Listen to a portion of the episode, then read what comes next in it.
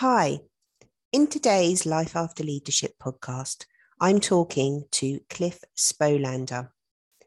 Cliff is a business growth and exit specialist and the CEO of Business by Design, the UK's leading exit planning advisory company. He is also the author of two books, The Smarter Exit and The Cash Flow Code. Cliff's on a mission to stop hard-working SME business owners failing to exit their business successfully due to insufficient clarity and a lack of focused business, personal, and financial plans. He is frustrated to see so many business owners working extremely hard, but when they come to exit, failing to realize a return on investment for all the years of effort. Furthermore, life is unpredictable, so Cliff wants to see every owner being more prepared for unexpected life events, such as illness, a change in personal circumstances, or maybe even death. Cliff is passionate about working with business owners to create a clear, focused, and strategic exit plan for their business. Business exit is a complex subject, and to make this easier to digest, Cliff developed a downloadable entitled 12 Things to Consider Before Selling Your Business. We are going to discuss five out of the 12 points today. So, Cliff, what are the biggest misconceptions you find entrepreneurs make when looking to exit their business? The most common and the biggest mistakes that I come across most often deal around not really considering how they're going to exit the business. Because are, are they going to sell? Are they going to self liquidate or, or go through plan liquidation? Or are they going to potentially sell off their client base and close the company down? So I don't think owners sit down and, and really consciously think about the type of exits that they are looking to achieve. The other big problem that I come across is the lack of time that owners give themselves to prepare for exit. A lot of people tend to think that selling a business is very similar to selling a house. We can give the house a, a, lick of paint, a bit of a clean, sort the garden out, stick it on the market, and off you go. And it's not like that for a business. There's a lot more complex involved. There's there's a lot more things, moving parts to consider. And I typically say that to to prepare and to sell a business, if that's the option for the owner, is give yourself at least three to five years to do that. Uh, and the reason why I say that's the time period approximately is because the owner still has to work within the business. And so they still got to do stuff still got to do, do the work. And the the three to five years gives the owner the, the scope and the time to prepare the business for sale to get the right documentation in place and, get the the company ready for that sales process especially for the due diligence phase. The other reason why i say is their time period is that buyers will look at the historical um, for performance of the business and they'll base the valuation on that historical performance. So to get things aligned correctly and to achieve the correct valuation, that time affords the owner to do that. And the kind of third biggest kind of misconception around exit planning is that owners focus only on the business and they forget about their personal plan and their mm. financial plan.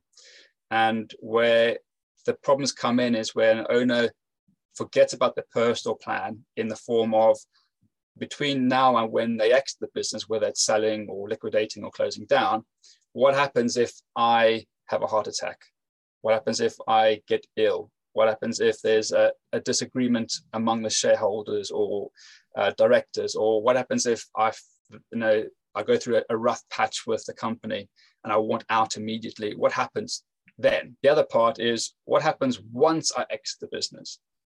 And many owners don't really think about life post exit, post business, and they end up meandering around um, aimlessly uh, because they're so used to working all 50, 60, 70 hours in the company. And now all of a sudden they've got all this time in the world and they don't know what to do it themselves. And then on the financial side of things, many people understand and have an idea of when they want to retire. Could be 60, 65, 70, whatever the case may be. But when I ask an owner how much money do they need to retire, they can't tell me. And so we go through a process where we work out what the number is, which is the amount of money that they need to retire on to live a lifestyle they want. And there we, we get a, a number and we typically work it out as when they're going to retire, we're going to assume we'll go, they're going to live to 100.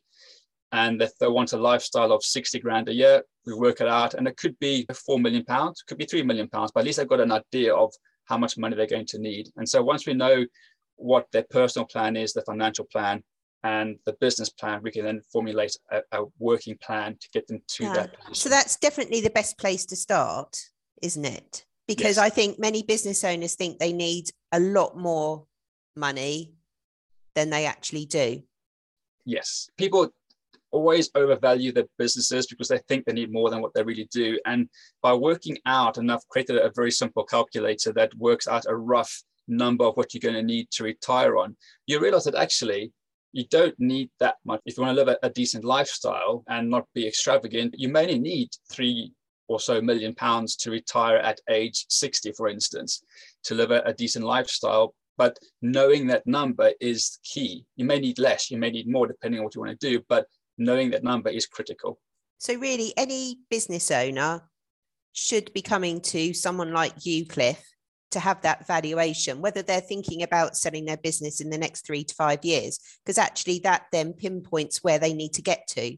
And when the time is right, it may indicate that actually, yes, I'm at a position where it's now time to start that process.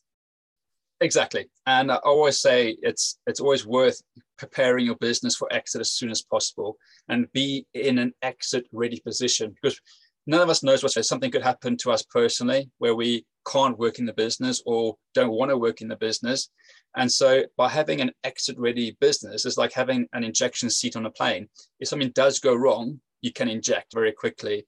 And what I'm finding with many SME owners is that they don't have an injection seat, so they crash with the plane. So I want to help them create an exit strategy so that they have an injection seat should they need it. On your website, you have a scorecard that can help businesses understand if they are ready to exit. So that's a great idea for somebody to go on onto your website after listening to this podcast today and and take that. Could you just give us the address for that, Cliff? Yeah, it's www.businessbydesign.co.uk. There's another website if you go to salabilitytest com that allows you to see how sellable your company is. And that, that too gives you a score with a 29 page report on how you can improve the salability of your business. So, what can support an entrepreneur's journey to exit? If we review your download, one of the points you make is to get a sensible valuation. How would one go about? Valuation is, for me, the biggest issue in how to how people sell a business because it's very emotive and it's very subjective and without knowing what your number is and without knowing the true value of your business it's very difficult to negotiate properly especially with with a buyer. And so what we tend to do is we've created seven methods of valuing a company. And i always highly recommend that out of the seven methods you use at least three to value a business. Reason why I say three is that it gives you a very good holistic, balanced view uh, of your business, gives you a good range. On top of that, we show you the calculations. And that I think is critical because very often when I'm speaking with sellers, they say, I think my business is worth £500,000. And when I ask them to show me how they got to that number, they can't. And so by showing an, a, a, buyer, by showing an, uh, a commercial lender, a bank, how you got to that valuation is critical. You can't just simply suck your thumb and go, I think it's worth half a million, but I'm not sure how I got there.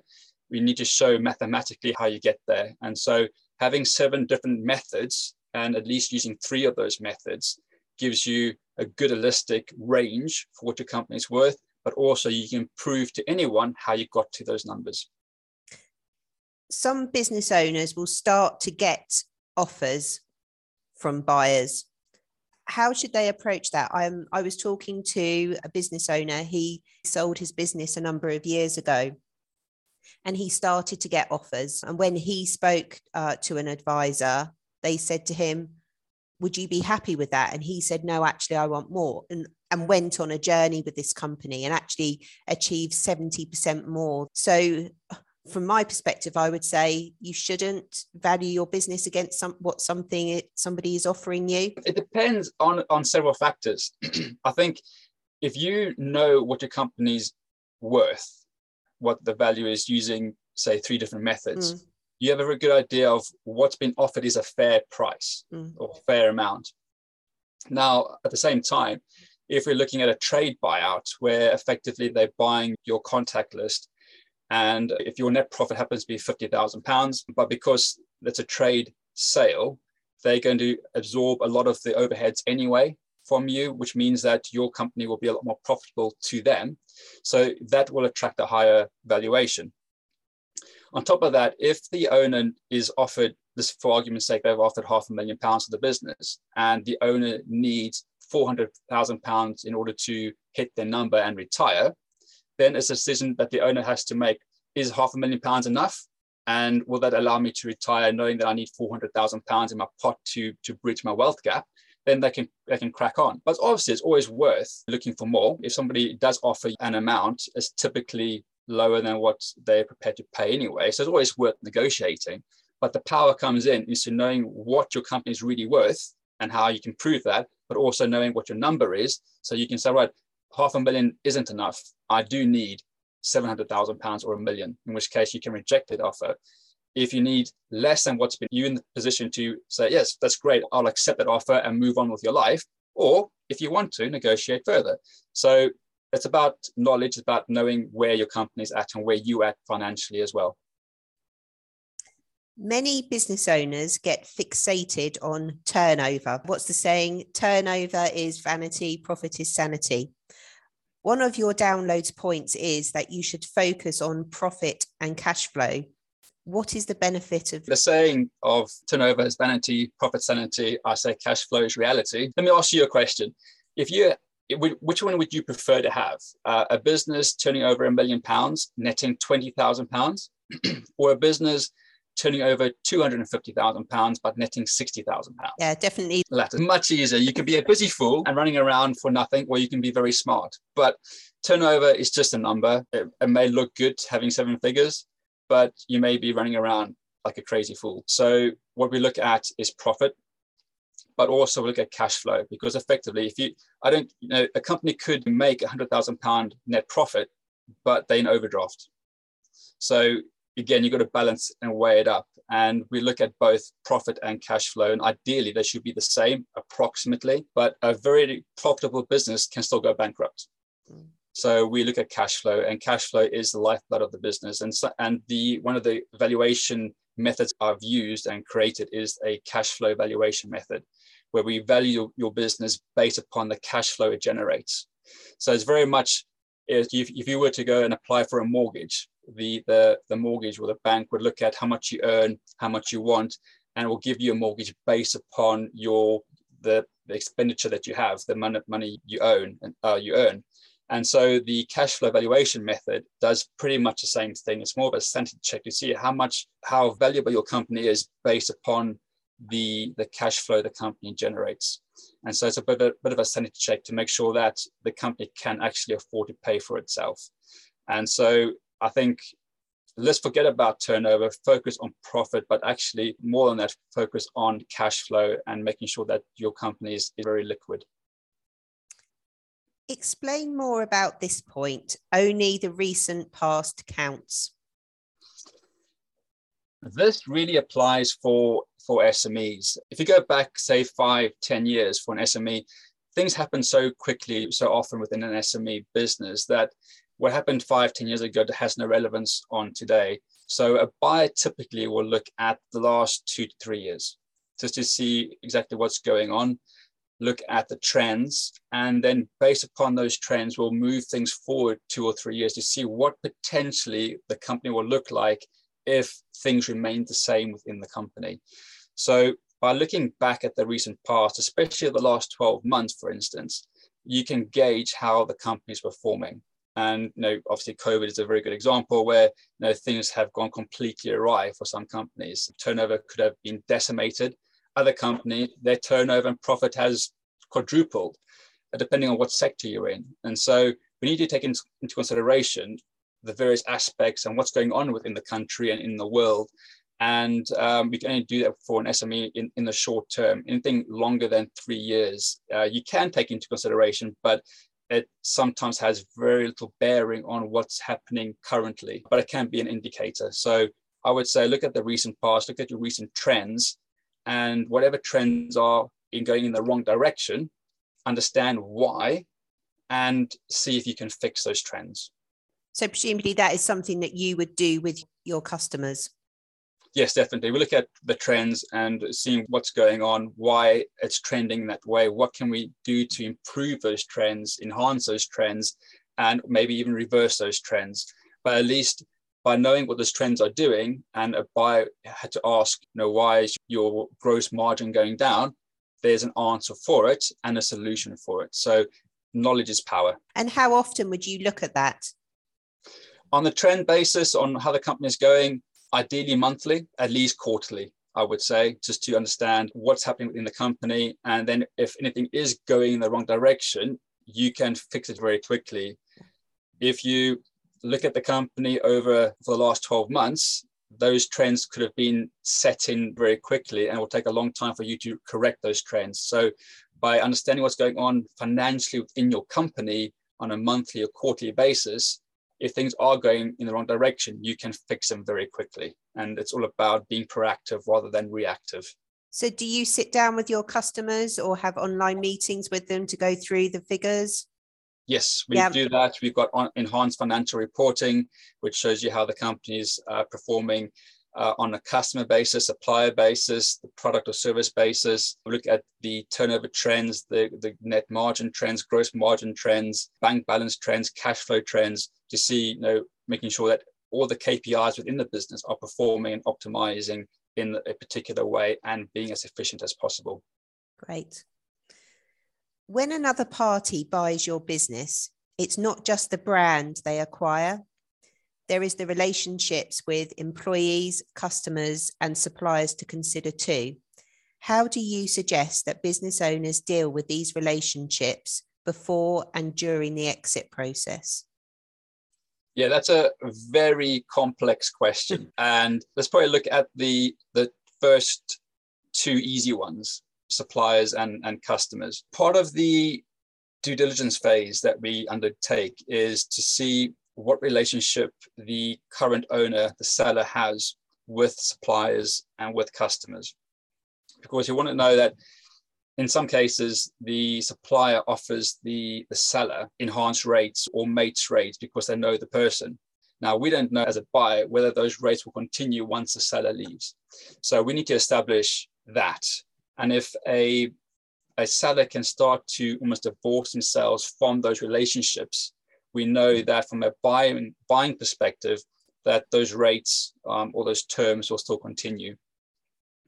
In much the same way with regards to customers, I think for a, a seller, then to start removing themselves from those relationships because what you don't want to do is a customer phone up and say, I want to speak to John, who's the owner, and not Sarah, who is the account manager. Because if John's not there, uh, what's going to happen? Will the customer leave? What's going to happen? So that's a risk for a potential buyer. So I would say to any seller, if you are in a, if you are deeply involved in a lot of those client relationships, supplier relationships, start to divorce yourself from them and put other people in charge. It could be a management team, could be an account manager, so that as a buyer, we know that those relationships will still continue once the owner or the seller leaves. And then on the more probably the more complex part, which is employees, no one likes change. And in fact, one of my clients this week, we've had to make some radical changes to the management team, and the entire company is in a big flap due to these changes. And so we need to ensure that uh, the buyer and the seller are communicating really efficiently and effectively with each other, and that they both go to the employees together, explain what's going on, explain what's happening. In some situations, the buyer may be making a few redundancies and changes to the company. If that is the case, I would always recommend to do them very quickly and to get the company moving forward as quickly as possible and to let the dust settle as quickly as possible. But as far as possible, both the, the seller and the buyer to be communicating together as one to the members of staff, either easing concerns or making changes as quickly as possible. But communication, I would say, is the key here, is to keep things open and honest and to inform employees at the right time. And again, that's up for discussion, up for debate when to inform employees of the change. Some people do it after they signed the SPA, some people do it just before, courses for courses but communication is. So when you come to sell the business, because obviously the sale can take a long time, what's that document called again? An the, SPA. So does the sale happen after that? So I'm just wondering if a business takes 14 months to sell, that it's really important that you get your employees on board. It is. Again, it, it depends on the the owner themselves. Because some owners want this to be completely quiet until the SPA, the sale and purchase agreement, has been signed. As soon as that's signed, the deal has gone through, and then they will inform employees.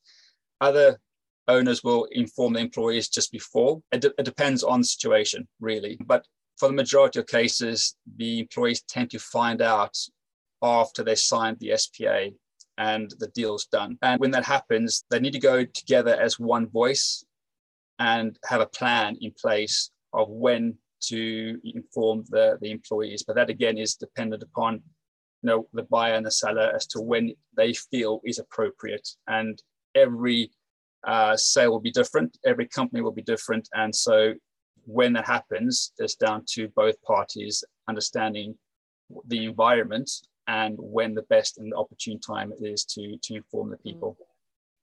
The other thing I picked up was around contracts you need watertight contracts in place. Definitely. That's one of the things we look at from a commercial and legal perspective. We make sure that there are contracts in place and what kind of contracts they are. It's always worth having well written contracts between suppliers and, and, and customers. And I would say it needs to be reviewed on an annual basis. And any changes to the law or to the circumstances that those are then reflected in those contracts. Mm and those contracts are updated on a regular basis. And that also includes employee contracts. Yes. very often, when we do look at companies, we have seven different contract types for employees, all have their own different unique points to them. And I would say it's rather easier just to have one contract for everyone that everyone will, will be treated the same. And so it's, it's about looking back and making sure that those terms, conditions, contracts, employment contracts are all uh, set up correctly and are up to date and that they will continue as per the agreement and, and so is so is there you know when should you be doing this? Should you be doing contracts every year every two years? Because, i would say because legislation changes all the time doesn't it yeah, so that's where you get professionals and people who understand how to write terms and conditions for customers, how to write contracts uh, or to accept contracts from suppliers, and then HR consultants to have employment contracts. I would say get them set up now as soon as possible and then review them every 12 months so that should things change, you can reflect those changes in those contracts. So when I or a buyer would come in and have a look, we can see exactly that yeah, everything's up to date, everything's correct as it should be. Otherwise, we're going to go back and renegotiate, and that's going to affect valuation because there's going to be an increased risk that a supplier or a customer may not agree to those new terms. So it's in the seller's interest to make sure those terms are always up to date and agreed for, for all the parties.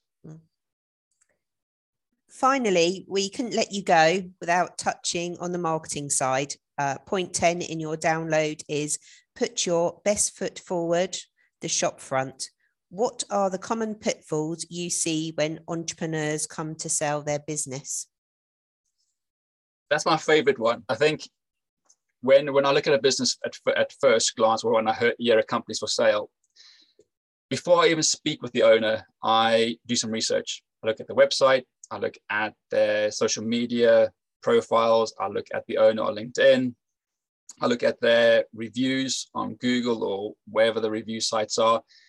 I want to get a feel for the business and for what they stand for and what people think about them and what message they're portraying. And very often, in most cases, and the company that I looked at that I bought back in 2014, from the outside, looked great. Reviews were good. Uh, website was quite good. They they came across as big company with a good team. They looked really professional. So from, from that point of view, the attractiveness was there. They were looking good. We then go into the business salability, and that is what a company looks like from the inside. And that's what happens when a buyer starts to scratch the surface, starts to undertake the due diligence work. And in this particular company, I found that there were no HR contracts, no health and safety documentations, no contracts with suppliers, no contracts with clients, no operating procedures. The equipment was old and worth nothing. The team that they were portraying they had were, was actually two or three guys and really didn't stack up. What I saw from the outside wasn't what was on the inside. Uh, and so, in my initial thoughts of the attractiveness, I had an idea of what the company um, should be worth. And then I unpicked the salability of the business, the inside of the business, and, and it went down by 10 times. And we were in negotiations for a, a couple of weeks where the owner was definitely you know set on having a particular number which which was out the question so i told him what was i thought was feasible and that considered the risk that i was taking and i put forward that proposal which which was rejected outright. However four months later and i remember to this day at about half past 10 sunday night i get an email from this owner saying i've reviewed everything. I want out. I'll accept the offer. Can we go ahead? And within two three weeks we signed signed the SPA and I owned the company. But the deal was structured so that the risk was off me. And um, I, you know, there was still risk involved, but it was de-risked as much as possible from my, my perspective. And so we need to ensure that the business attractiveness, what the company looks like from the outside, the message that it's being portrayed outside is the same as what's actually really going on in, in the company. And if there's a disparity between the two, that's going to affect the valuation. And so I always encourage what you're portraying from the outside that people are seeing happens on the inside. And so that is like getting all your HR contracts in place, mm-hmm. making sure there's health and safety, make sure there's policies, there's systems, there's procedures in place. That all goes a long way to relieve a buyer's concern with what's going to go on within the business and their ability to be able to replicate the results that the current owner is experiencing, or perhaps even better those results. But if those aren't in place, there's a big question mark whether they are able to actually replicate what the owner has done. So the message I'm getting is that not being prepared is going to cost you big Definitely. time. Definitely. So all, all of that blood, sweat, and tears that you put into your business you need to sell at the right time because there are going to be times where if it's not going right and you get to a stage where you just want to get out i feel that stage is not the stage that you want to sell your business is it? But no. being, being prepared means that you're going to have the most valuable business that you can. Yeah it, it's all interlinked with work life balance. Many smaller SMEs, it's very owner dependent. So the owner is the is does everything in the business, and you find that owners struggle to go on holiday without always being interrupted via phone or email and sorting out problems. And so by having an exit ready business and being able to get key people around them, be it external or internal, will allow them to go on holiday without being interrupted, will de-risk the business, it'll make it more efficient and you can prove that you can actually get the result or a buyer can get the results that you are experiencing once you leave and that's a key principle but it's all about being holistic it's about looking at your your business plan, your financial plan, and your personal plan, and making sure that those three are there, stable, creating that holistic platform, that balance, which then is then, which then translates into their business and creates for a happier work-life balance. Mm. And I think you shouldn't be afraid to ask for help in areas where you are weak weaker because most business owners will be an expert in either the product or service they deliver the finances and the structure and the management of the business may not be where their true strengths lie. So, bringing in people like you to help and support is going to be the most value solution for their business. Totally. I, I know for me personally, I pride myself on not knowing everything uh, because if you do that, there's less responsibility on you. So, I surround myself with a team of experts who I can call upon on any particular situation. So I know and I understand the process, but I'm not an HR expert. So I've got very good uh, HR teams around me who I can call upon. And so it makes life so much easier where you allow the experts to do what they're good at doing and you focus on what you're good at doing. And that just takes the stress off. And it's been done properly, it's done correctly, and there's no comeback.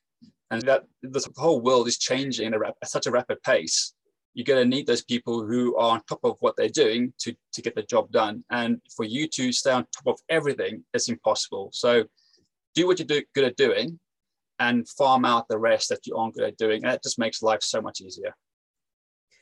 So if this has resonated with people today, Cliff, how do they start working with you?